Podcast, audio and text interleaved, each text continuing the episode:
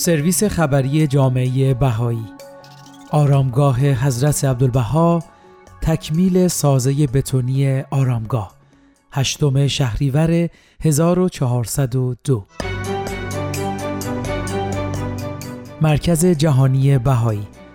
پس از تلاش خستگی ناپذیر و دقیق کار ساخت و ساز آرامگاه به مرحله‌ای که مدتها انتظارش کشیده می‌شد رسیده است.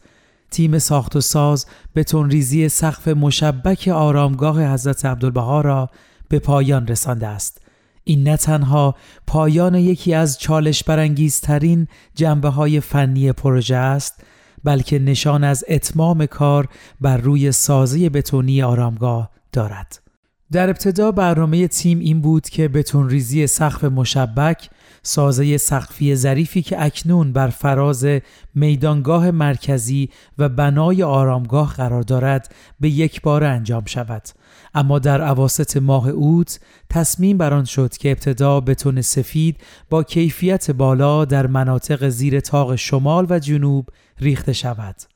بتون سفید معماری با جنس بافتارش به دلیل قابل رویت بودنش انتخاب شده است در حالی که بتون خاکستری دیده نخواهد شد.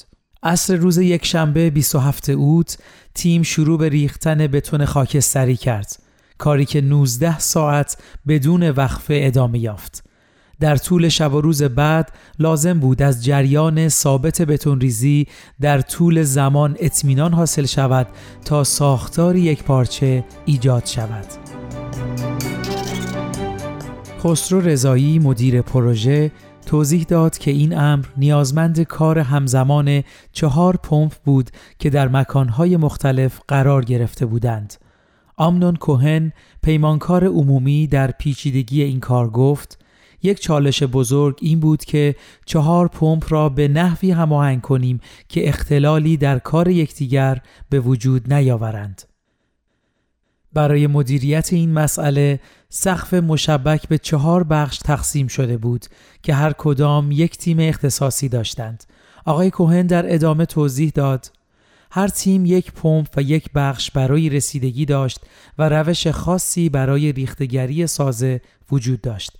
زیرا بتون باید به گونه ای ریخته می‌شد که در منحنی ها و گوشه های قالب IPS نفوذ کند.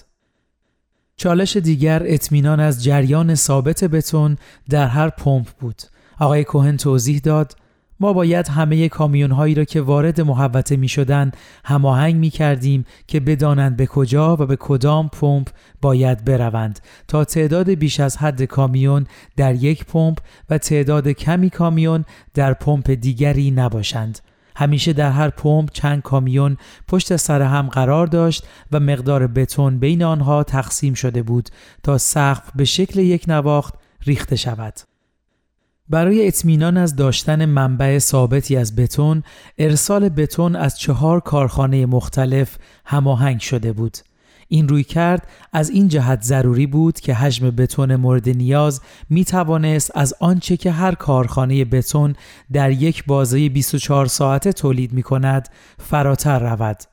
نکته دیگر به حداقل رساندن تأثیر ترافیک جاده‌ای در مسیر کارخانه ها و محل ساخت بود. تیم پس از مشورت با شرکت های بتون روزی را انتخاب کرد که کمترین ترافیک و حداقل امکان تأخیر پیش بینی شده وجود داشته باشد.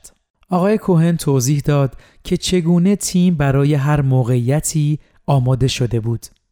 ما برای همه چیز تجهیزات یدکی داشتیم حتی پمپ بتون خودمان را خیلی خوب سازماندهی کرده بودیم تا هیچ موقعیت پیش بینی نشده ای پیش نیاید فهرستی از تمام مشکلات اساسی که ممکن بود پیش بیاید تهیه کردیم و برایشان برنامه داشتیم. در کل فرایند جوی پر از اشتیاق و هیجان در محل ساخت و ساز موج می‌زد. آقای کوهن احساس همه را در صبح دوشنبه اینطور شهر داد. ما به هدفمان رسیدیم.